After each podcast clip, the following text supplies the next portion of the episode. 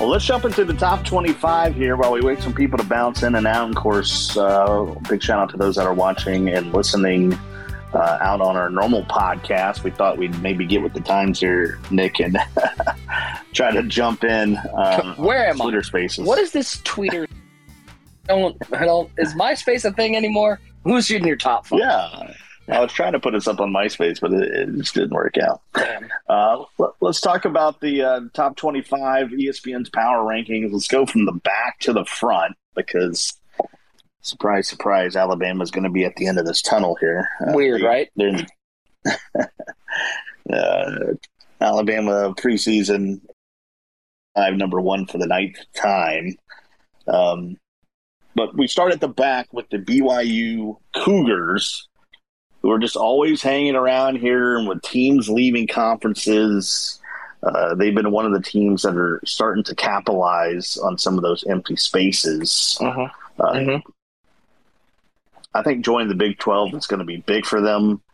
And of course, they have a huge game, really not too far after the start of the season. They got to face Baylor on September. Yeah, I mean, if you look at BYU's schedule, a team that perennially, you know, finds their way into the discussion for a New Year's Six, uh, a, a discussion um, towards uh, the the New Year's Day bowl games, or at least what used to be New Year's Day bowl games. We've moved them all around now. Um, but you look at BYU. I mean, you've got a schedule that features four preseason top 25 teams. They, Baylor on the 10th.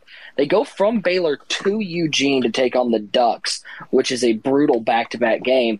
And then they get a little time off, and then they go and they play Notre Dame. And I mean, if BYU is going to finish top 25, uh, it, they're going to have to get this offense going early and find a rhythm. And I think they have to go two and two in those games.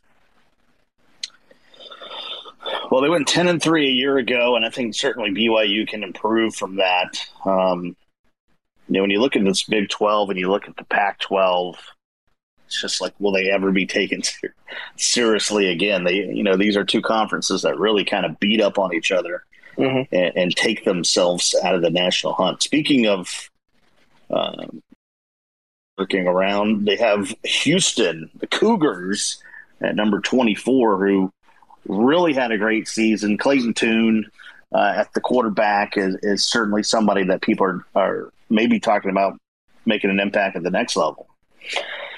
Yeah, and you know that that AAC, all the conference moving around. Um, Houston twelve and two last year, and boy Scott, um, I think can is talented, and I think can make some noise. This is a team that cannot afford to lose a game. They have no preseason top twenty five ranked teams on their schedule. Their best opponent might be at SMU in November.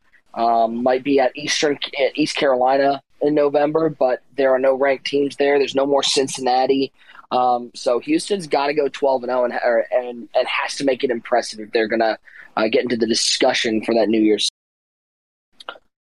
Yeah, and that's the tough thing, right? You're, we're all the conferences are piling together. The Power Five's really becoming the Super Two uh, here at some point. and when the when your toughest or biggest impact game on the schedule is here in Dallas on November fifth against SMU, that tells me that schedule is just not going to get it done uh, if you're thinking about a playoff appearance. Mm-hmm, mm-hmm. At 23, Texas Longhorns, who any poll in any preseason polls, kind of getting snubbed a little bit. Um, and I guess when you go five and seven a year ago, and really have had um, nothing to write home about since Colt McCoy, and I, that feels like a decade ago, and maybe it is. It is. It actually is, Scott. But Uh, once again, played for the Browns a decade. always undefeated, right? Yeah. Always undefeated when the season starts. Yeah, and, and they've never lost a game. They just ran out of time. Listen, Texas is is in and has been for a while. I'll say this about them: they've got Steve Sarkisian as head coach, somebody who I've always been a big fan of. Um, and don't forget, this is the place where uh, uh, we had the big transfer from Ohio State, Quinn Ewers, aka the Tiger King. Um, freshman transfer from Ohio State goes into Texas. Unclear. I think everybody has said that he's not going to be the starter this year. Um, but for Texas, I mean, hey Texas, you, you you get to start off. You play Louisiana Monroe, and then your second game of the season get a home game against the number one team in the nation in Alabama. Uh, you're going to find out a lot about Texas in that game. Um, obviously, they get uh, they get the Red River rivalry at the neutral location, the Cotton Bowl. Um, they do play Oklahoma State on the road this year. They get Baylor at home. Um, just an interesting team in the sense of um, they have enough tests on there that we're going to find out pretty early uh, what Texas is. Are they and can Sarkisian bring them back to the, the glory of the mid 2000s, or is Texas uh, moving their way into perennial sort of hoping for bowl eligibility team? Uh, this is this is a team that you're going to have to see them on the field. Uh, certainly, the schedule is going to uh, put them to the test. Not in the SEC yet, but you talked about Bama uh, coming into Austin to sort of like, all right, the big brother is going to come in here and see if you're truly ready uh, mm-hmm. to make the jump to the Texas Longhorns. But as usual, they have talent on the roster.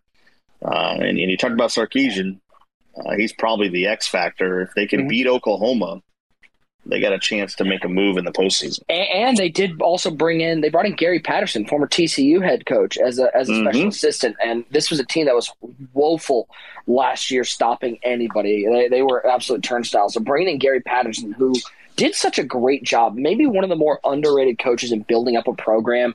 Uh, TCU that that perennial 10 11 win team and a team that nobody wants to face um, bringing him in that that could be a big move for texas. And if you're looking for a year that they could knock off oklahoma oklahoma coming off of an offseason where they lost lincoln riley a lot of transfers leaving from that one this could be a year where we see texas make a step we'll have to wait and see. And I wonder how the uh, TCU Horn Frogs faithful feels about uh, Patterson being down there. Some that at one point took them to a Rose Bowl. Um, money talks, and uh, and certainly Texas has plenty of it. That's something that they're not lacking. At 22nd, mm-hmm. they got the Kentucky Wildcats, who, if you remember last year, uh, Nick, they were kind of in the SEC hunt uh, for a yeah. little bit, and they were knocking off all kind of teams putting up a 10 win season. Yeah, they were nice last year. Um, I think the biggest question mark with Kentucky is who picks up the offensive slack with Wan'Dale Robinson going to the NFL draft. He was such a big part of their offense, a, you know, 115 target guy. And, you know, all of a sudden you, you lose your top receiver. Can they pick up that slack? Um, they get the benefit of a pretty nice opening couple games. They play Miami Ohio. They play Youngstown State. They got Northern Illinois. They also go to the Swamp and play Florida on the 10th, which is going to be, I think, a, a, a nice test for them.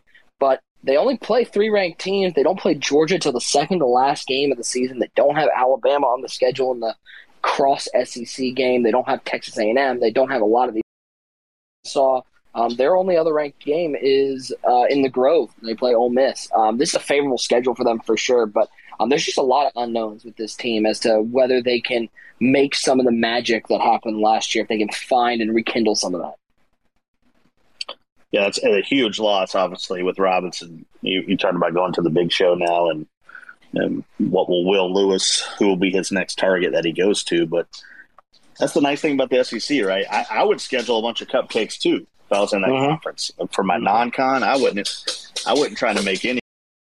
I mean, you're in the same division as the national champ, so facts. Uh, the reigning national champ. Can they get past Tennessee? That's kind of been their uh, kind of thorn in their in their side uh, late in October. Um, two states that back up to each other don't like each other. You mentioned Cincinnati earlier. ESPN's got them at 21. Uh, just mm. had that one blemish a year ago, and mm. I don't know about this squad. I mean, Desmond Ridder was really he was him. You know, yeah. he was that guy. He um, he was he was Timothy. Um, and this team again, you open up at Arkansas. It's go, that's going to be a fun game. Um, I just don't know if they can make up for all the losses they had. You talk about Desmond Ridder, their their senior starting quarterback, the the leader of their offense. But let's not also forget they lost a pretty good defensive player in Sauce Gardner as well, their number one corner um, to the NFL. Um, those are two very big pieces. This to me screams a, a, kind of a rebuilding year. And the weird part is though, because they go and they they play in the conference that they play in, you know, games out there. So the rebuilding year might still be a ten and two year.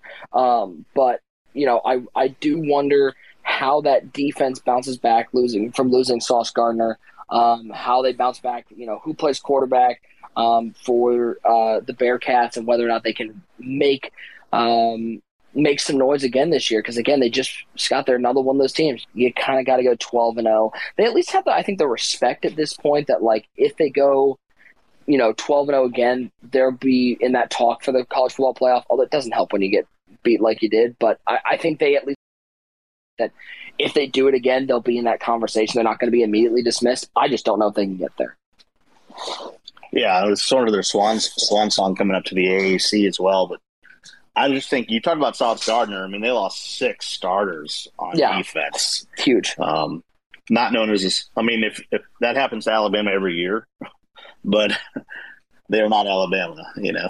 Uh, at 20, you have Rebels who Mhm. open up the season with Troy, who don't ever overlook Troy. For some reason, they get They all the players that Alabama and Auburn didn't get. Yeah, yeah. I mean, Ole Miss, uh, another team uh, losing their their starting quarterback last year, Matt Corral, to the NFL. Um, they bring in a USC transfer in, in Jackson Dart, um, who is supposed to slot in and start for them. Um, and their X factor, Scott, it, it, they're the fighting. Kiffin finds a way to get his teams going. Uh, he's sort of done it his entire his entire career. He's a motivational guy. He's a smart coach if he um, keeps his mouth shut every once in a while. Um, this is going to be a, a fascinating team, and, and I love how their schedule lines up with you know Troy, Central Arkansas, Georgia Tech no longer under the the triple option, and Tulsa. You know, for a team with a new quarterback, getting four games to get into rhythm without a high pressure one, that's going to be such a benefit for Dart coming into the Kiffin and then they go and they open up their first true ranked game is a home game against Kentucky. They play A and M, Alabama, Arkansas back to back in the three of the last four games, which is brutal. But you at least get some time to get Dart into that system. This team's a bold team, and uh, listen, if they're able to sneak two out of three away from A and M, Alabama, and Arkansas, you could be looking at an SEC championship possibility, depending on how the uh, the carnivorous pool that is the SEC shakes out. Yeah, especially on the western side, uh, which is going to be even crazy um, with uh, Oklahoma and Texas. Let's move it on. ACC. That, uh, by the way, if you're if you're hanging out with us, we're going through the ESPN college football power rankings because I don't believe in the AP or coaches or any of that stuff for a long time because you've done absolutely nothing to this point. Uh, they got the Pitt Panthers at 19. Um, it seems like we're going through a bunch of teams in the last couple that have lost guys to the NFL. We had Yeah. Cincinnati Desmond Ridder, Yeah. Matt Corral at Ole Miss, and now we got Kenny Pickett, who's gone. Uh-huh. Uh, a pretty nice defense still there at Pitt. Yeah. Um, and it's good to see them playing West Virginia, which is on the schedule. Yeah, and and, and I listen. I've been a big fan of Pitt for a while. They've got um, former Michigan State defensive coordinator Pat Narduzzi is their head coach. is a defensive-minded guy. It's why the Pitt defense always finds a way to make their way into the top 20, 25 in the country. Um, and listen, yeah, they lose Kenny Pickett. Baby Hands is gone in uh, in Pittsburgh, but they bring in a pretty good replacement. A, a former USC quarterback in Kedon Slovis. Um, Slovis was really good in flashes at USC. Had um, some freshman year. Um, this was a guy that you know a lot of people were sitting there going like, could this be the next insert white quarterback that USC loves? Matt Leinart, Carson Palmer. It doesn't matter. They're all basically the same. Um, and sort of fell off a little bit. Transfers out. This could be a fresh start for him. Um, for Pitt, it's always going to come down. Scott, you know, it's the ACC. It, it comes down to that matchup. Clemson can can Pitt get I love the the West Virginia opening week game. Um, but you look at their their schedule; uh, they they actually they actually avoid Clemson this year, and they just end up with Miami as their final game. So if you want to talk about a year that Pitt Yeah, can find their ACC's way, in that uh, in that non-division yeah, look uh, this year. So the top two will go uh, to the championship game. But you're right. I mean, at some point they're probably going to face Clemson. Yeah. Uh, we'll get to them, but I, I really think the NC State Wolfpack is going to be a problem this year. Mhm. Um, DC. Uh, great opening game though for Pitt and West Virginia. That'll probably be one I'm trying to catch there on, on the on the first of the month. Yeah. Moving on to number 18 in ESPN's power rankings. They were nine and four a year ago. Uh, the Wisconsin Badgers. Oh. You know a lot about this team. Always hanging around. Always a game or two uh, from making something happen. Yeah, I mean Wisconsin is a fascinating team playing that that Big Ten West where they have you know it's it seems to be them and Iowa for that that uh, division win. Um, listen, Wisconsin is uh, a team that's always going to be built on defense. Uh, they've got former Wisconsin standout Jim Leonhard um, running the defense. He's done such a stellar job since taking over. Um, for them, this team is going to go as Graham Mertz goes. Um, Mertz has been, I think, generously called flashy. Um, I think not generously called streaky. Um, he up and down um, player. This is somebody who lost out quarterback jobs to um, Coan ends up transferring out. Mertz has been the guy. Um, and listen, for Wisconsin, you don't get an, a, a, a, a one of those Big Ten schedules where you end up playing from the East. You know, you, you get some of the some of the lower teams. You get the Rutgers, the Marylands. You get Ohio State week four, uh, and you have to go to the horseshoe to play that game. I wish nothing but the best. I actually don't wish the best. As an Ohio State fan, I wish the worst. I hope you lose 50 um, they get Ohio State, but you're always talking about that because you're always you got to be a little nervous. Town because they yeah. muck up the game. They the Leonhard brings yeah. out a defense that gets after the quarterback. Um, they bring a defense that's going to put the pressure on you, and their offense doesn't turn the ball over a lot. It's a it's a ball control from Scott from back in the Ron Dayne days. Like this is just run the ball, Big Ten offense. It's one of those games that your team leaves beat up afterwards. You're tired. Everybody's a little banged up. You're missing a couple people, but you look at you look at Wisconsin. They have to go go to Michigan State, who uh, last year was probably the surprise team in the Big Ten, took some big steps forwards under Mel Tucker, um, and they have to go to Iowa this year. That is not a favorable schedule for Michigan, but basically, if you're a Wisconsin fan, you are looking at Graham Mertz going, "What are we doing, big dog? We we're are we competing this year? Is that what we're doing? They're coming off a nine and four year, and that's disappointing for Wisconsin." At number seventeen, ESPN's got the Arkansas Razorbacks risen from the dead. Where did they this come from? A team. I, I, I, don't know, but it was bad. I mean, it was like Texas yeah. bad, and I mean, uh, former rivals uh, in Texas and Arkansas, but they they have a huge loss in Treylon Burks, mm. who was one of the most explosive players in all of college football. The schedule's not easy. Um, Auburn's out there, just always waiting to to ruin it, and game though against Cincinnati, who we just talked about um, here in the top twenty-five. Both of those teams, both Cincinnati and Arkansas, are going to get a real test early and kind of see where they're at and what the season might be able to be. Yeah, I mean, and another another team that plays A and M and Alabama back to back. I don't know what the SEC schedule makers are doing, but they're just giving giving that sort of fun out. Um, listen, they losing Treylon Burks is a big deal. I love KJ Jefferson. Like this kid's a this kid's a baller quarterback. He's a dual threat guy. Uh, ran for almost 700 yards last year. Um, a a certainly a on the raw side as a passer made some mistakes last year. Um, but now with a full year in the system, you know, I think they have a star there. He's he's he's fun to watch. But yeah, Scott, this schedule doesn't do them any favors. We're going to learn a lot about this team early on. Um, they're obviously, I mean, they're a bowl team for sure. Um, but I don't know Did you have beyond that. I think if you're Arkansas, you're really hoping to get near a New Year's Day bowl and, and finish sort of in that, that 10 to 20 range. And I think you call it a successful season. Well, KJ Jefferson, look for him three years from now uh, to be the backup quarterback that are in uh, Baltimore. Right. He, he's that kind He'll of player, or maybe even sooner. Yeah. Yeah. No kidding. At number 16, the Miami Hurricanes. Uh, Nick, are they finally back? I mean, they went seven and five a year ago, and all of a sudden, uh, behind Mario Cristobal, there is a huge amount of momentum uh, down in, I was going to say South Beach, but Coral Gables. um, behind Tyler Van Dyke that Miami uh, might be one of the uh, like coastal division kind of uh, favorites there in the SEC. Excuse me, the ACC. Yeah, uh, maybe a man. Freudian slip there. By the way, I, I might have. Yeah, fact. They're getting there soon. Scott, Miami is one of those teams that I feel like every year everybody goes, this is a this is their year. This is the year that they you know make a run, and this is a ten win team, and this is a team that's going to make some noise, and then they you know go out and lose their first game to Central Alabama, and it's like okay, well I guess never mind.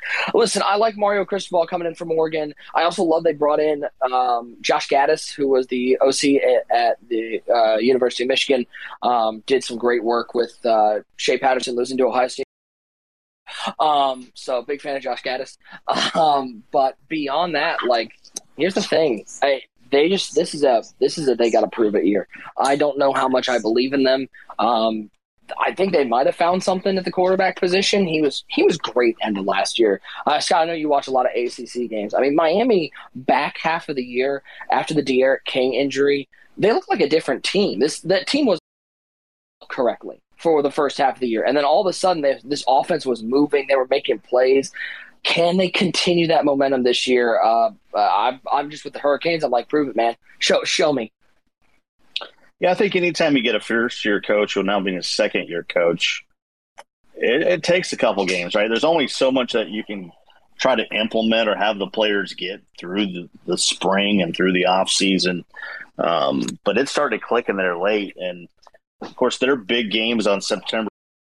Texas A&M, a team that we're going to talk about, who kind of came out of nowhere. They were unranked last year, but A&M is going to be up there based on this uh, crazy recruiting class they had. But we're not there yet. Let's talk about your alma mater, the Michigan State Spartans, coming in at 15. Boy, I do not know what to make of this team. I still don't really know how they were so decent last year. Like it was, it was eleven and two for MSU, especially coming off of eleven and where they were a two win team in the in the shortened Big Ten season. Um, this is an interesting team. Again, it, not to be overshadowed. And again, you know, we bring up the losses. Every team loses players. It's it's college yep. football. Nobody sticks around. But you know, Michigan State lost their number one workhorse. The, the transfer from Wake Forest, Kenneth Walker, came in and was an absolute dog. Maybe the best running back Michigan State has seen since Le'Veon Bell. Um, yeah. Offense. Payton Thorne nice quarterback, more of a game manager, not going to excite you. They lose Jalen Nailor, um, who was an electric outside wide receiver. They still bring back Jayden Reed. Um, their their top receiver from last year. I just I get nervous when you your offense. I mean, Mel Tucker's offense was 20, 25, 30 carries for Kenneth Walker. Can they do that with two unproven transfer running backs? Can they do it with an offensive line that lost a couple pieces? Can they do that, or are they going to have to change their identity and move? They get some breaks schedule wise, getting Ohio State, Wisconsin at home. They will have to go to the big house. And by the way, Scott, they play Ohio State, Wisconsin, Michigan all back to back weeks. They get a bye week in between Wisconsin and Michigan, which helps them. But that is that's your season right there. That three game season, if they are going to have a shot at a Big Ten title, they have to go two and one. And I really hope the two is not Ohio State. Don't don't beat Ohio State. Don't do that. That'd be mean. I think it's worth reiterating the offensive line six players that have played a game uh, in a college football game. So uh, and, they're going to have to grow up in a hurry. And and again, let's not discount early season September 17th, they have to go cross country to UW to play the Huskies, which is a team that is going to be.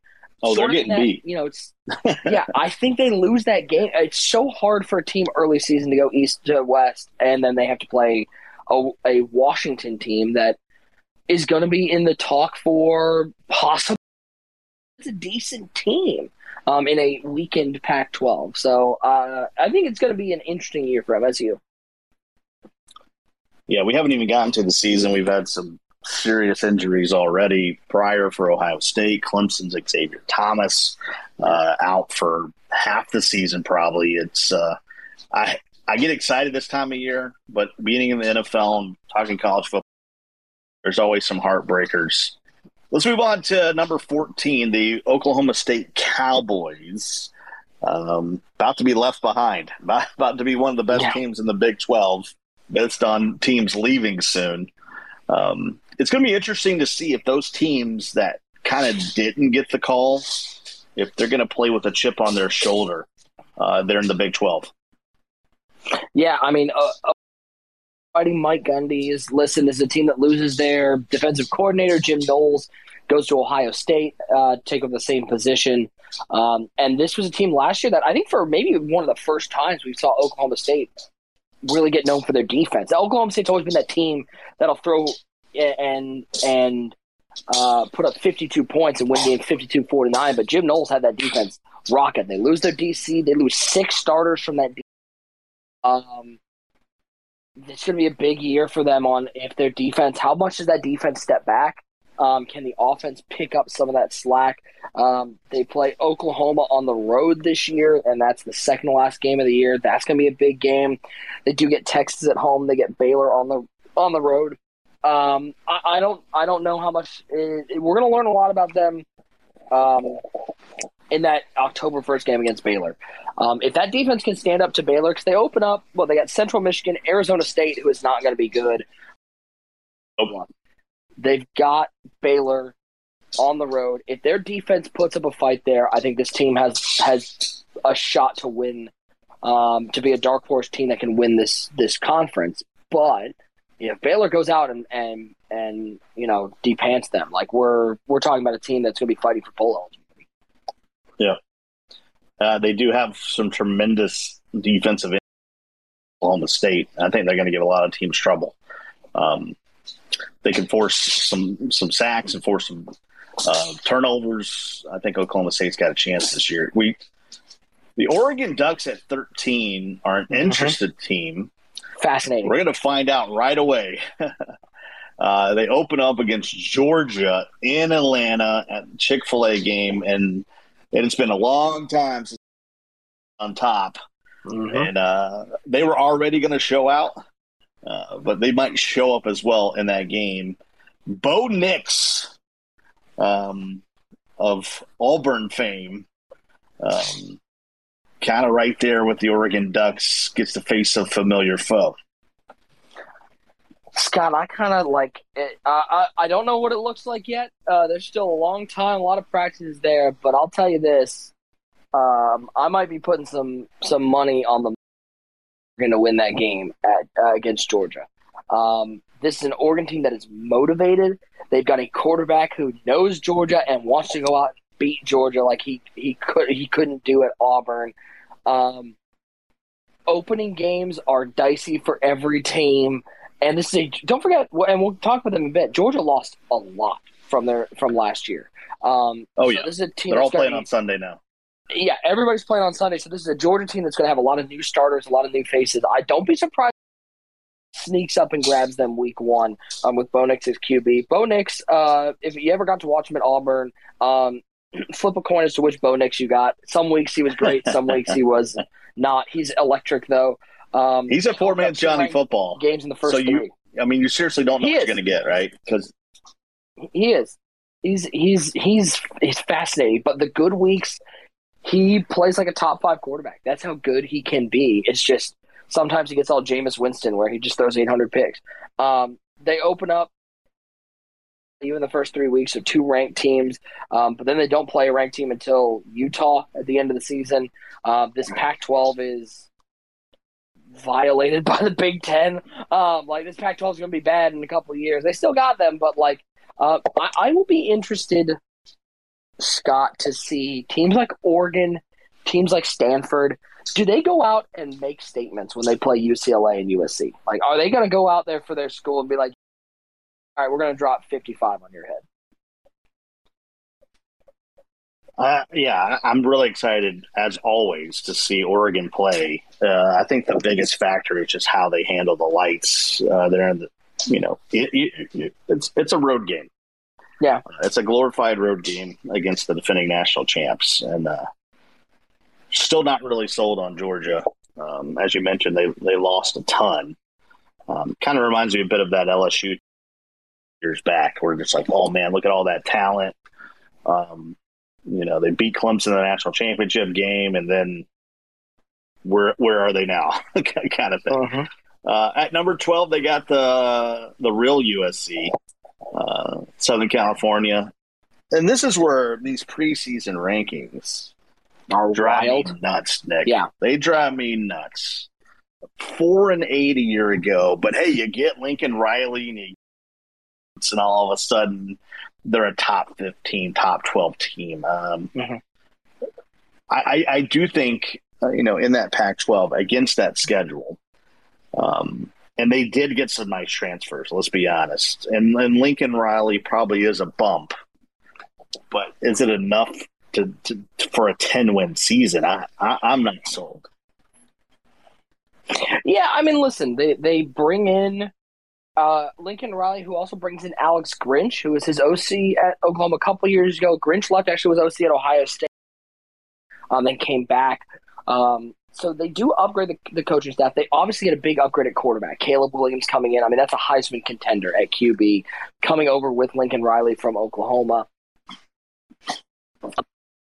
Let's not forget they do lose a guy. I mean, I know he didn't play a ton these last two years, but they lose a guy in Drake London, who was their top wide receiver. Um, they're certainly going to have some holes to fill. But I mean, Scott, you look at the this schedule Rice, Stanford, Fresno State, Oregon State, Arizona State, Washington State. That's their opening six games. There's not a loss in there. Maybe argue Stanford could catch them as it's a road game, but USC's better than all those teams. They've improved a lot. They're going to be 6 0 going into that battle with Utah on the 15th. And uh, the game I'm looking forward to because if this if this USC team is as good as people think they can be, and we're looking at a team who's at 10, 11 wins, final game of the year, Thanksgiving weekend, they play Notre Dame. Thank you very much. I will take a I will take two, please. Uh, give me. At number eleven, the NC State Wolfpack. Uh, this is the team I told you to watch out for. I will be there on yeah. October 1st when they play Clemson. I think the whole season rides on that moment. Yeah, I mean, senior quarterback and Devin Leary, um, the eight is an enigma. Uh, not uh, you know, you look at their schedule. You know, you're you're you're talking about you know, these ACC teams having two big games. And for NC State, it's at Clemson. I mean, having to go to Death Valley and win a game in October. I mean, Scott, I haven't gotten a chance to be there. You've gotten to be there a lot. Uh, is, is, there a place uh, that, you know, by the way, they could certainly flex that to a 3:30 night game, something like that. Is there a place you want to go less than go and have Valley? I mean, the record speaks for itself. It just seems horrible. uh, right. It's been one of the toughest places to play. The thing for NC State is they had Clemson beat a year ago. I mean, had them dead to rights.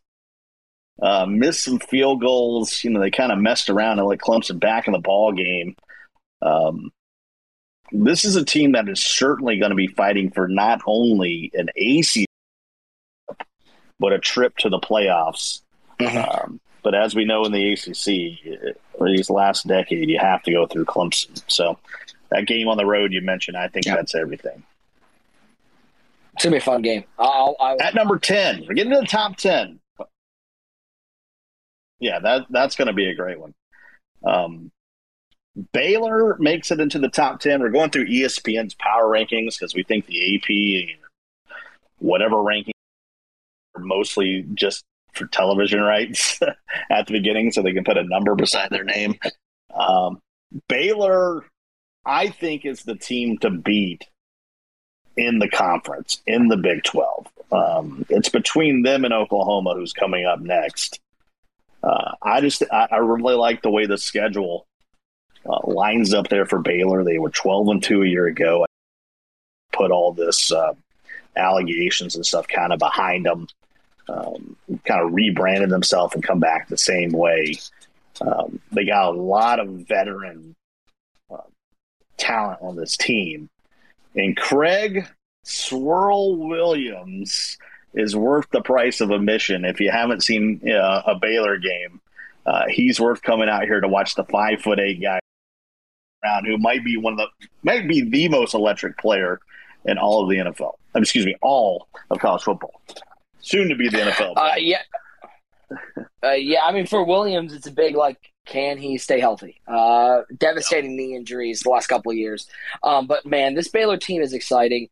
Um, they do have to go to Norman this year in November. Uh, they uh, get the the Pokes at home uh, on Big Twelve football is fun, man. I, I, love it. They get BYU early, and let's not let's not discount the fact, Scott, that they open up with a home game against the always dangerous Albany Great Danes. I mean, come on, man, that could be a game that uh, could make Albany season. I think I called a soccer game with Albany in it one time. Uh, it was like five or six years ago. What a great mascot! Um, but yeah, uh, Baylor and Oklahoma, right? Uh, you know, a lot of people are pointing to that October first game that you were talking about against but I think going to Norman. And that's our number nine team, the Oklahoma Sooners, who were 11 and 2 last year. Uh, it's uh, it's going to be interesting to see what Brent Venables uh, yeah. does with this team. Obviously, a huge loss for Clemson uh, to not have Venables as the head, as the uh, defensive coordinator. Now the head man going back to Oklahoma. Um, distractions going on there. I, I, don't ever like to jump into that off the field stuff. You know how I am. I try to keep it on the mm-hmm. field as most as we can. Um, there's plenty of stuff that's covering some of that stuff that's going out there um, with um, Cale Gundy and all that stuff. But this is uh, this is an Oklahoma team that is it's it's between them and Baylor, right? And, and maybe Texas becomes a factor at some point. Um, I, I, treat them most like Southern Cal, like uh, see it. Uh, yeah. Oklahoma Sooners are the team to beat in the conference, even though I think Baylor's going to win it. Yeah, I mean, listen, uh, if you're going to lose a guy as high caliber as Lincoln Riley, replacing with Brent Venables is a pretty good replacement. Um, a guy who, I mean, to say he did a good job with the Clemson defense is an understatement. Um, turn them, turn, turn, just churned out first round picks. Um, but yeah, Oklahoma, um, they've got Dillon Gabriel under center um, in his set. Um, he's got a pretty good receiving core out there. Um, yeah, this team it's it's just going to come down to a couple games uh, in the Big Twelve. Um, obviously, Red River rivalry always a tough game. They get Baylor in November, but at home they also get Oklahoma State at home, and those are the only two ranked teams on their schedule. Um, the schedule, at least Scott, pans out right now for Oklahoma State to run the table. But that game against Baylor in November with possibly the Big 12 on the line, I will have a bucket of popcorn. Oklahoma State or Oklahoma? Yes. yeah, okay. I, I, I think Oklahoma is the better team. I do. I, yeah. I do. I think okay. Oklahoma is the better team. But, you know, you know how it is in college football. Rivalry games are a different animal. Uh, let's jump on to number eight. It's the Michigan Wolverines. I know you're going to have a lot to say about them, but I'll start it off with uh, how do you bounce back from some of the guys you lost on defense? I mean, just Jabo, Hill, Russ, uh, Ross, like um, w- one of the best defenses in all of college football that we saw a year ago. And I know they're going to have a next man up mentality because uh, they've had some good recruiting classes for, for years. But those are huge losses on the defensive side of the ball in a conference that you have to play great defense, that you have to be going to get left behind. Yeah, I mean, and you know, you talk about losing to Jabo and Hutchinson, their top two sack getters last year. They also lose their top running back in Hassan Haskins, who's a, a workhorse for them. They've got a cap- capable backup in Blake Corum, um, who did who did especially some nice work against Ohio State. Even though I, I yeah, he nearly had a thousand yards as the backup. Yeah, yeah, he's he's he's really good. Listen, this team um, always going to have around them because big big Jimmy James Harbaugh doesn't like naming quarterbacks. They've got J.J. McCarthy and they've got Cade McNamara. Cade, Cade McNamara, the more traditional quarterback, the safer quarterback, um, the pocket passer. J.J. McCarthy got started to use as that gadget quarterback, the Taysom Hill type. He's a mobile guy. He's electric. Who will get more of the reps this year? You, you got to think Cade Cunningham's coming in with the lead um, at, at the starting position. Um, in Michigan tradition, they scheduled absolutely nobody in the preseason, so that's pretty cool. Not that Hawaii isn't a fun game. They're not going to play anybody until they get uh, to October. Uh, they get Penn State and Michigan State at home. That is good for them. Um, but this year, they get to go to the horseshoe final game of the year, as always, noon kickoff. You'd love to see it. And they're going to be going up against Ohio State team who just lost for the first time to Michigan in 11 years. Buckle up, Jimmy James Harbaugh, who had a, sure had a lot to say after the game last year about people being born on third base. Uh, get ready for Ohio State to be motivated and not over this year. Uh, no, because I think the entire conference is on the line. Uh, yes. They're on November 26th uh, in the Agreed. horseshoe, it, it, as it should be. It should be that way. As it year. usually is. Yeah. Yeah. Uh, at number seven, ESPN Power Rankings have the Texas A&M Aggies, um, a team that was eight and four a year ago, but they finished the season unranked. They were terrible the passing game. Their offense was like 70th in the country their defense was amazing. I, I, really liked watching like the old wrecking crew style of Texas A&M kind of come back under Jimbo Fisher. But Jimbo Fisher is supposed to be the offensive genius. Um, add in um, kind of that recruiting class this year. I don't want to get into the offseason off the field stuff because it's always seems to be going on down there in Texas. But they need some of these guys that have been waiting their turn or just stepping on campus to make a huge impact. Yeah, I mean, this is they brought in the number one recruiting class, and, and while that is always a great stat to see, you got to prove it on the field, and you got to do it in the SEC, which is tough. Um, they get their quarterback back, Haynes King, uh, out season-ending injury in like the second game last year, um, and the, and that really set that offense back. Um, but they're, they're going to get thrown into the fire. They start off Sam Houston State and App State, and then they've got home game Hurricanes, and then they play neutral site game against Arkansas. They get Alabama two weeks later. They get Ole Miss two weeks later. That is one, two, three, four ranked games. Uh, not to mention, you know, their last four games, Florida, Auburn, and LSU are in those last four games, which you know one of them is going to sneak up into the top 25 um, and make a little bit of noise. Uh, buckle up. Um, it'll be fun to see what Haynes King has. He's a burner. He's a dual threat guy. Um, it'll be fun to see who of this number one recruiting class makes some plays and and starting lineup and can make an impact. Um, Scott, I mean, you're a guy who got to watch Jimbo at Florida State. Oh yeah. Where does he rank in your in the in the pantheon of college football coaches? Is this guy a top five coach? Because I've always sort of thought Jimbo Fisher was one of those guys who was a great recruiter, but when it came down to game planning, he was not as good as as his counterparts. One of the best coordinators of all time. Um, certainly the success they had with him and Bobby Bowden, and you know he was the longtime successor. I, I just always felt like, especially during the game, that he always got out coached. That there was always uh-huh. just some bonehead decision that he made that usually cost his team the game. Um, so I, am not high on Jimbo Fisher. Certainly, Texas A&M is at least the uh, the, the, the, committee or regency there. Um, uh, one of the top in in the planet on the planet, to be honest. Um, mm-hmm.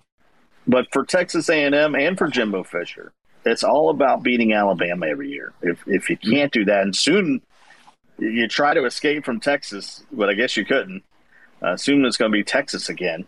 Uh, it's going to be a, a, big factor game, but everybody in the SEC West circles that game against Alabama because they know if you have playoff aspirations, if you have SEC title aspirations, team from Bama, and, and it's not just a stigma; it, it is um, and I don't think Alabama can beat NFL teams. I, I still don't ever buy into that, but they are the they are the darling of college football, and you, and you have yeah. to go through them. They they are the evil empire. Uh, even though I think Jimbo Fisher's part of the evil, empire as well. He's, he's just not he's just not likable unless he's your coach.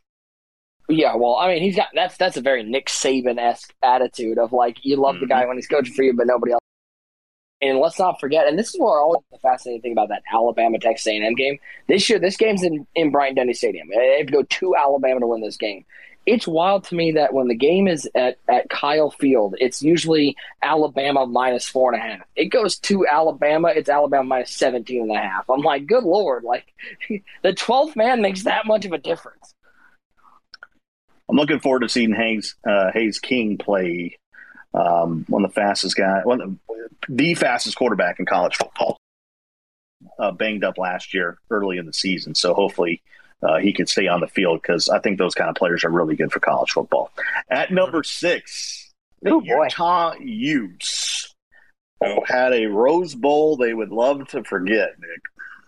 Jack, Jaxon Smith-Njigba's jersey is hanging at Utah Stadium. 347 yards. Thanks, man. Appreciate you. Yeah, that that that secondary got torn up, torn up as bad as Eli Apple did in the Super Bowl. Um, but this is a team that returns. Uh, this is a team that's going to compete in the Pac-12, um, and you know, a, a team that proved that they belonged uh, uh, for most of last year. They don't play USC till the middle of October. They play Oregon second to last game. They do have to go to Eugene. So circle your calendars November 19th. That's going to be a fun late night Pac 12 game in Eugene, Oregon. Uh, Utah taking on Oregon, which I think might be for the Pac 12. So it's a, a fun team, a good, solid coaching staff, and, and a team that's, that Scott has sort of taken.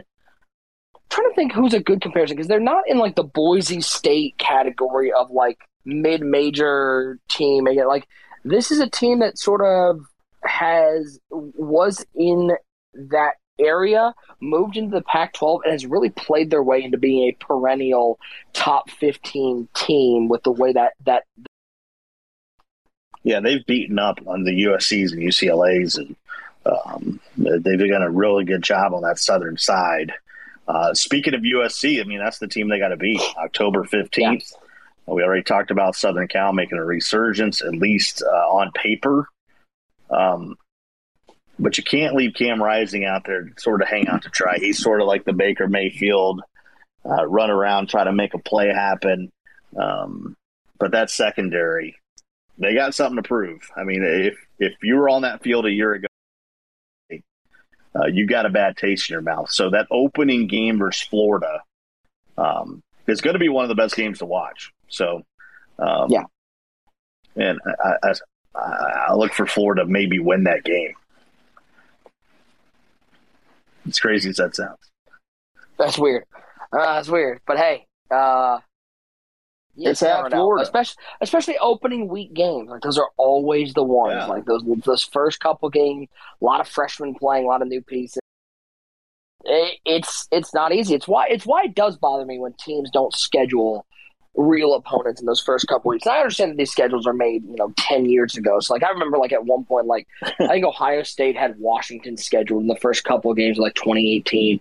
It was scheduled back in 2008 when Washington was a top 10 team, and then they just ended up Yeah. falling off. I understand that happens, but like, you know, it, it's it's you you should be rewarding teams more for that as opposed to the the the cupcakes early, and then you add in the SEC tradition of Alabama plays Sam the second to last game of the year before they play Auburn. Like, what do we do? Like, let's let's just buckle Hey, up. Like, that that keeps the the SoCon Samford Bulldogs, not confused with Stanford, Samford. Sam Ford. That makes uh that makes their entire athletic budget in that one game. Um, yeah, I look for Florida to have an upset. Um, and, and before we get into the top five here, and we, and, and that's why I'm playing Florida. I mean, is there a place in the Pac-12 that you don't want to play? Because I've been to a few of the stadiums out there. I went to the big game. Um, it's just it, it doesn't rival uh, going to a game at Georgia or Clemson or Alabama or Tennessee. Um, you can even move up to Penn State, Ohio. It just doesn't. It doesn't rival any of that. No, I, I mean, you maybe could make an argument in their heyday going to Eugene was a, was a rocky Yeah. place, but like USC, I even in the in the heyday of USC, the mid two thousands, I don't think USC was a particularly tough place to play. It's a big stadium, it's open, it's not particularly loud. I've been to a Southern Cal game, man. It, it's not rocking. It's not. It, No. it feels like an NFL game. So, Yeah, and I'm like, talking not like a It's not Seattle. It's not No. Arrowhead. It's it's No. you know Cleveland Brown Stadium. Like it's cool, I guess. So yeah, it's, I, I just Yeah. you know I went to an Arizona State game last year, and like uh, uh, first of all, I will always have a soft spot in my heart for college football games because I think the pageantry and the bands and all that stuff. It, it is great atmosphere, and Arizona State put on a great show. But you you were at a library. Like there just wasn't a lot of noise, and this was an Nope. Arizona State team that was decent last year with a good quarterback, and like eh, more talking to each other than talking about the game. I don't know. It was it was weird, and they were playing Stanford. It was a Stanford night game, and nobody was getting up for this. I mean, we moved to Texas and I had Cowboy season tickets when they were winning Super Bowls back in the early '90s, and I was and, and Clemson wasn't very good in the, in those years, but a six and six Clemson team was way more exciting at game atmosphere than a Super Bowl winning uh, Cowboys Cowboys, team, yeah. team. Five Notre Dame Fighting Irish, Whew. eleven and two. Their schedule sets up Uh-huh. um, for them to be the number one team. If they can, they can, and they can take a blemish. Um, I think they've starting to finally get it. Of man, we really got to load up this schedule um, to give us a chance to maybe lose a game or two and still be in the conversation. Uh, in the past, it's been okay. They got to win all their games. They play Ohio State and they play Clemson. What more do you Yeah. want? Stanford, Boston College is not an easy team to play. Um, but in comparison with uh, Clemson, Ohio State, and Southern Cal, this is a heck of a year for NBC to be showing a lot of these games. By the way, did you hear the the pairing for the NBC Notre Dame games? Their broadcast team: Uh, yeah, but it wasn't memorable. Jac Collinsworth, Chris Collinsworth kid, and Jason Garrett. Oh Yep. boy. NBC for those games. Thank you very much. Now here's That is a tuna salad sandwich on on a menu. you know what I and mean? it's though? a It's Subway like tuna salad sandwich. it might be okay, and it's probably But- it'll be all right. But Yeah. when you're looking at the big menu, that's not the one I'm picking. No, no, no. Um, yeah, first year coach. Uh, no more Brian Kelly uh, at Notre Dame. They bring in Marcus, and Marcus Freeman gets to open up his coaching career for the Golden Domers against his alma mater at Ohio State. I mean, I'm going to be in London for that game, and so I'm going to get to at 7:30 Eastern. I'm going to have to find somewhere to watch it at 2:30 in the morning in London. That's going to be awesome.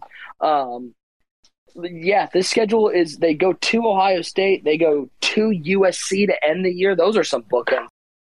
In the middle, they get a home game against Clemson in November. So a Clemson team that has, you know, played, you know, eight, nine games together and has a rhythm. Um, they get BYU as well. Stanford at home. Um, at Syracuse, I don't know why. It always seems like that Syracuse game for Notre Dame is just not an easy one. It always seems like that's a 23 19 game at the Carrier Dome. Um, but yeah, this is a team that, even with a blemish, let's say you drop a game to Ohio State or drop a game to Clemson, you'll still end up with two ranked wins. You'll still end up maybe three. You could see a team like North Carolina, a team like um, uh, like uh, Stanford pop up in the top twenty-five. If they play a close game and they lose to an Ohio State in the first game, or they lose a final game to USC, this is still a team that's primed for a uh, a college football playoff berth. Um, it's all. I think if they're going to lose the game, Freeman. a game, it's got to be the Buckeyes. Yeah. Um, I mean, again, I if, let's remember, I think if they they're lose going to be starting a new late, quarterback. that's going to keep them out. Yeah. Yeah, oh yeah. I mean- Tyler Buchner, right? Yeah, that is who they're expecting. Again, last year they were starting Jack Coan, a Wisconsin. Is it Wisconsin Buchner transfer or for two years. Buckner or Buckner, I think it's Bruce Buckner. Buckner. Yeah. I don't know. Um, Tyler Buckner? you know, I think. they've got a couple guys fighting for that job, but I think most are expecting it to be Buckner. Um, but it's going to be your first game is on the road in the horseshoe. Um, good luck. Bad luck, actually. As an Ohio State fan, bad luck. I hope you four picks. That's good for college football, though. That are really good for college football. Um, Clemson open up. They're they're at number four here. They open up against the rival Georgia Tech, who is a long time away from the triple option. Uh, it's a different team. Paul Paul Johnson was that? Was that the Georgia yeah, Tech Paul coach? Johnson. Hey, I mean, Yeah. Um, and um, when when you talk about um, Brent Venables, I took Paul Johnson out of college football. Uh, Yeah, no kidding. he he uh, he dismantled uh, Paul Johnson. The question is, and everyone was asking all last year, the real DJ Uiagalelei, like where yeah. where are you?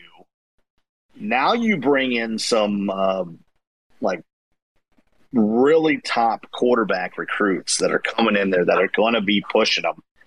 That yeah. that wasn't there a year ago. Uh, you had some guys transfer out. He's going to have to come in with a different mindset. A lot of people were talking about maybe he was hurt for most of the season. Uh, you noticed like he never wanted to run the football for a guy that's just absolutely huge. Uh, that should be running the football.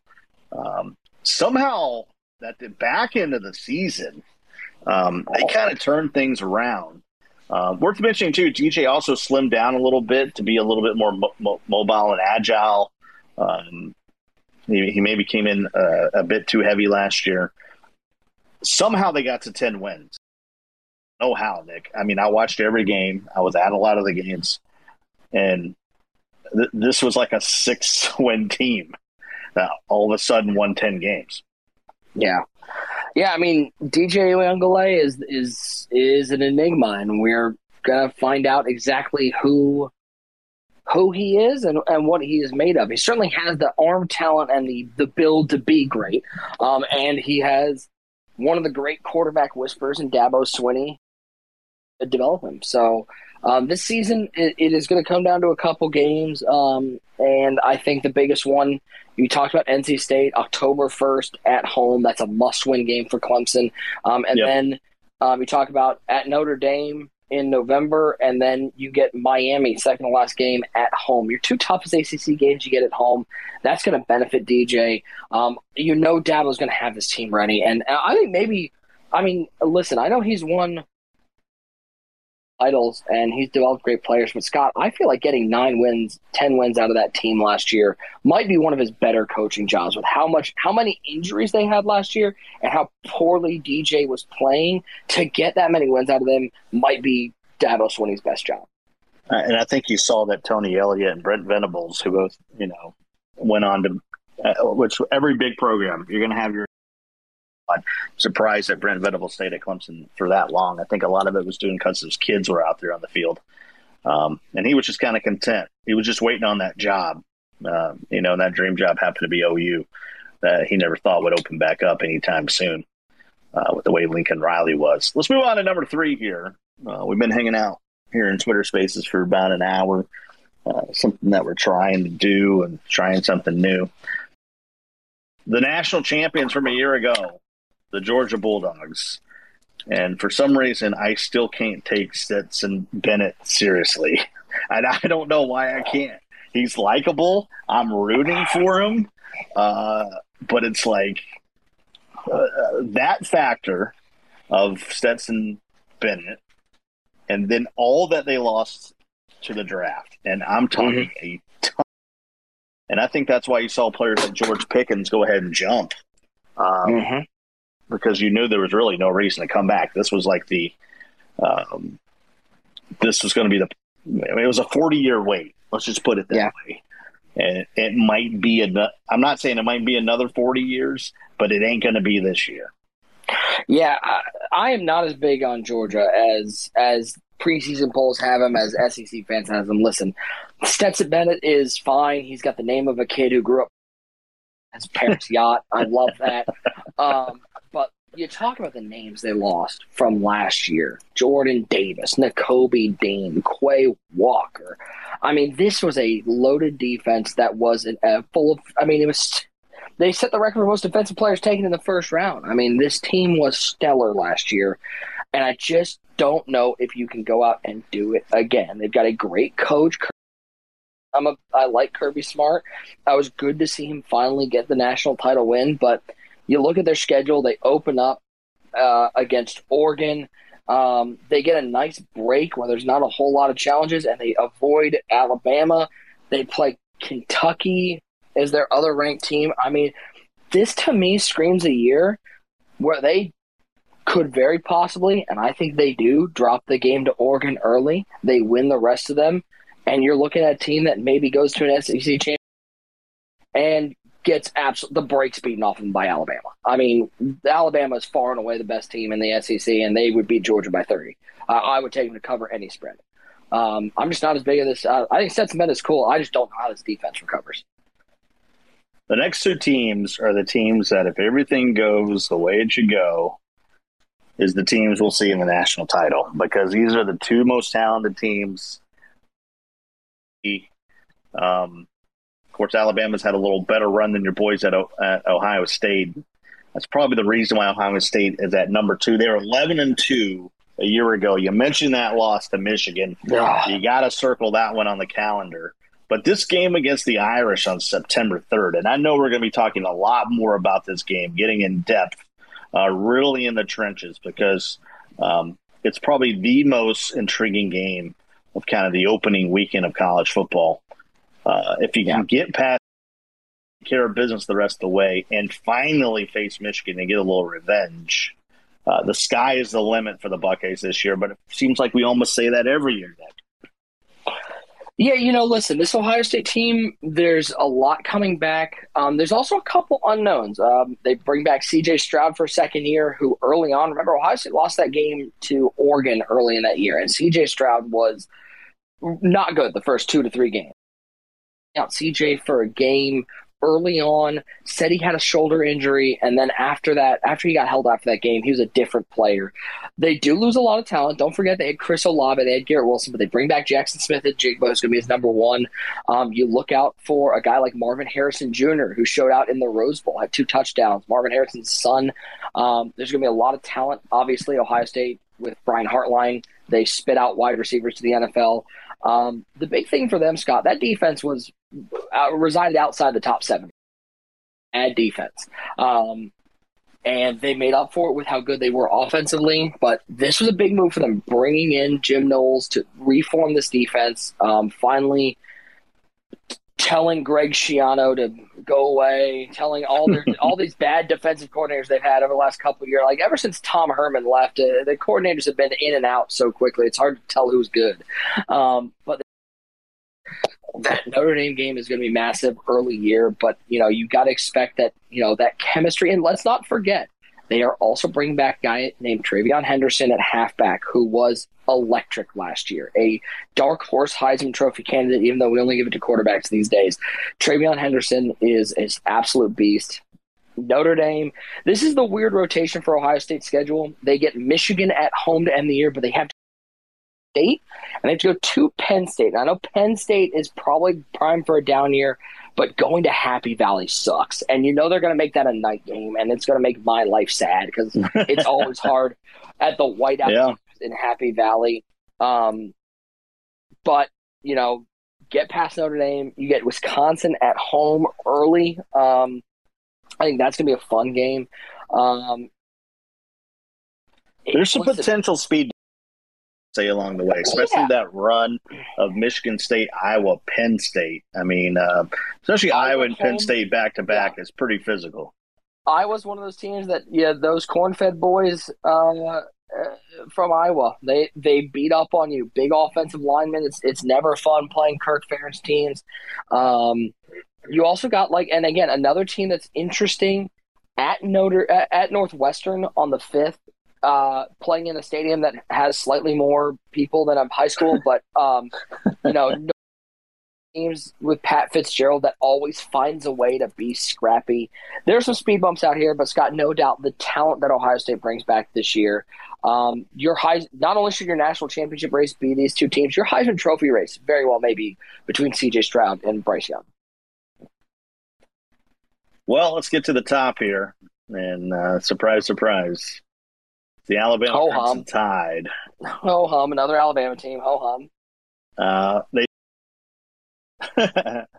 you know, that's the only that, news. That makes Nick Saban mad. He doesn't like that. Yeah. No, they didn't. they didn't win the title. Uh, they got all kind of players from the transfer portal, like mm-hmm. they need it. Uh, mm-hmm. They have great recruiting classes, and then just whatever they need, they almost like post it up on a job board somewhere and say, "Hey, can we get uh, we need like an all American cornerback. Uh, you know, can we get someone? You know, can we pull some people from Georgia Tech and Georgia and all this? Like, come on now, like you really need it. Uh, the, the thing for Alabama shot. is they're everyone's Super Bowl, right? Yeah. And Ohio State's certainly the same way. But I think with Alabama, uh, you know, they have a target on their back each and every week out. Um, uh, which is why it's tough for that team to go through the SEC unblemished because everyone gets up for the Alabama game, whether you're Texas A&M, whether whoever you are, you know, you're going to be getting up for for that game. Um, but you look again, much like Ohio State, they did lose players. Jameson Williams no longer there. Um, they lost some defensive pieces. This is a team that had an NFL caliber players. They leave, but they bring back their quarterback in Bryce Young, which you know, Scott, at the college level, being able to bring back a quarterback who you know won a Heisman Trophy last year. Um, that's a benefit. And you know, you look at their schedule; they get Texas on the road early. That's going to be a fun game. Um, they get A and Arkansas back to back, but they get A and M at home. Auburn to finish the year, and Scott, the game to look out for. They go to Death Valley to play LSU. LSU bringing a transfer from ASU in Jayden Daniels, who was very good for the Sun Devils last year. Now he's going to uh, LSU a team that's had a couple down years, is looking to bounce back since the Joe Burrows uh, left and that that amazing class. Look out for that game as a possible speed bump. Obviously, A and M at home. Um, going to Arkansas, you know that's going to be a fun one. Um, and the other one that uh, is is at Ole Miss on the 12th. They go LSU, Ole Miss back to back. It's not. It never is in the SEC. But Scott, this team is so talented. Uh, do you think there is a game on this schedule that they're going to be favored by less than double digits? I mean, I don't see it. You're talking about um, what about uh, Texas A&M? I think that's the game. I, I, I mean, you, that game. You got Saban basically home? saying that that uh, you know that the Aggies bought their number one recruiting class with NIL. I mean, I, I, I think it's uh, they might get up for it. Yeah, I don't know. That game's at home though. It always seems like at, whenever A and M goes to Alabama, it spreads like ten and a half. It's like yeah, they get beat by forty, and then they yeah. win by three uh, at Kyle at Kyle Field. Field, right? Um, I, I, thought it was interesting. A guy who I, I, don't know what your opinion of him, but um, Paul Finebaum, who I am not the biggest fan of because he loves the SEC. uh, he loves sure, and he loves Alabama.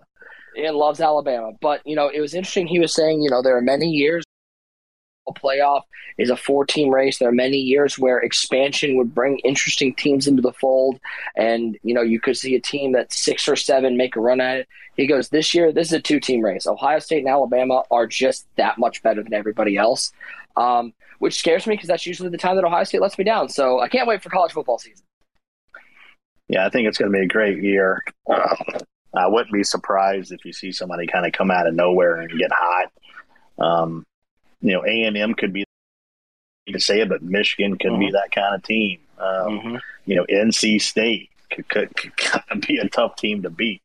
Um, but when you look at it on paper, it, it's it's Ohio State and Alabama. Uh, certainly, right now, they just got to go through their gauntlets. You got to see what happens. I mean, injuries and college mm-hmm. football can change your whole season at the drop of a hat. I mean, again, I'll say this: uh, the one team I'm interested to watch for sure is Michigan. This is the first time that Jim Harbaugh's expectations where they actually have proof behind it that they can be decent. Um, this is no longer just a hope that the prodigal son will do something. They went to the college football playoff last year. They got worked, much like every other Big Ten team has done, other than Ohio State the year they won the national title. Like they got worked by the SEC team they played, but um, he's now proven it, and now there's no more of that Michigan was good 20 years ago, but they're not anymore. They now have a target on their backs, and teams are going to be them. Can Jim Harbaugh find a way to get his team motivated where they are no longer that team that's just going into the Ohio State game as I hope we can sneak one away from them. I hope we can make a play, but nobody's expecting us to win. Now they're expecting performance. And it is much harder to win as a team with expectations than it is for a team who's playing with nothing to lose. Final question for you. We'll get out of here. It's been a fun Twitter space. We've seen a lot of new faces drop by and hang out with us. And of course, you can listen to this entire discussion of the preseason top 25 out on our podcast. Just search for Scott Cole and Nick Mazesco on wherever you listen to a podcast. Ohio State losing Evan Pryor, how big is that for their like championship hopes? Uh, listen, Evan Pryor looked good in in, uh, in spring game. He's certainly a talent. You never like to see a player get um, get injured. I will say this: Pryor was third on the running back depth chart. It's going to be TreVeyon Henderson and Miyan Williams one and two. You know that um, Ryan Day likes mixing in the running backs. Pryor was going to be an electric player that they could use gadget wise, but be a home run hitter kind of guy. Where uh oh, here comes this guy in with fresh legs. Yeah, you know, in the uh, third and fourth quarter and that hurts him for sure. But I'll say this: TreVeyon Henderson is stellar. Miyan Williams is really, really good. Um, for this Ohio State team, especially up front, their running backs are are products of a great offensive line. Uh, whoever comes in and slots in as that third running back is going to have a shot to break one off. Uh, you hate seeing a guy like that get hurt, but I would say from an Ohio State perspective. Losing a guy who is, you know, probably looking at less than seven carries a game, unless they're playing Akron, in which case he's um, I don't think anybody's panicking over there. I, these these rosters are so deep. Uh, yeah, it felt like that. If you're going to lose someone, that was the position that you had some flexibility. Hundred percent, hundred percent. Well, uh, hopefully, uh, with um, Notre Dame's um, far global reach, there will be an Irish pub somewhere in London. Yes, that, please. Uh, and you might be you you might be among the uh, uh, the Irish faithful, and you might want to wear just a black polo or something like that. And, and cheer to yourself in the corner at 2 a.m. Uh, around mm, yes. drunk. Mighty, mighty good touchdown. Oh, uh, oh, yes, yes. Okay, I gotta go now. Bye, guys. uh, well, I can't wait to talk some more college football, talk some NFL. We're getting real close on that. I think next time we get together, we'll be talking about the AFC East. We were going to try to get to that today, but we are having so much fun talking college football. We'll save it for next time. Uh, what a division it is going to be in the NFL when you talk about um, the Chargers, the Broncos, and everything you had going on. The Raiders and Chiefs, you can't forget about them and all of the moves they have made. Uh, that's going to be a lot of fun to talk about next time. Um, always good to hang out with you, Nick. Always a pleasure, man. Have a have a have a great one. Appreciate everyone who tuned in, and uh, uh, just this is such a good time to be a sports fan. I'm so excited. Hundred percent agree. If everybody go out there and subscribe to Oliver, uh, hit that follow button, all that fun stuff. Um, we enjoyed just uh, chatting with you, and hopefully we'll be bringing on some some guests and uh, some heavy hitters as we move on. And um, Twitter space. This is our first Twitter space ever. So, Godspeed, God bless. We'll see y'all football fans soon.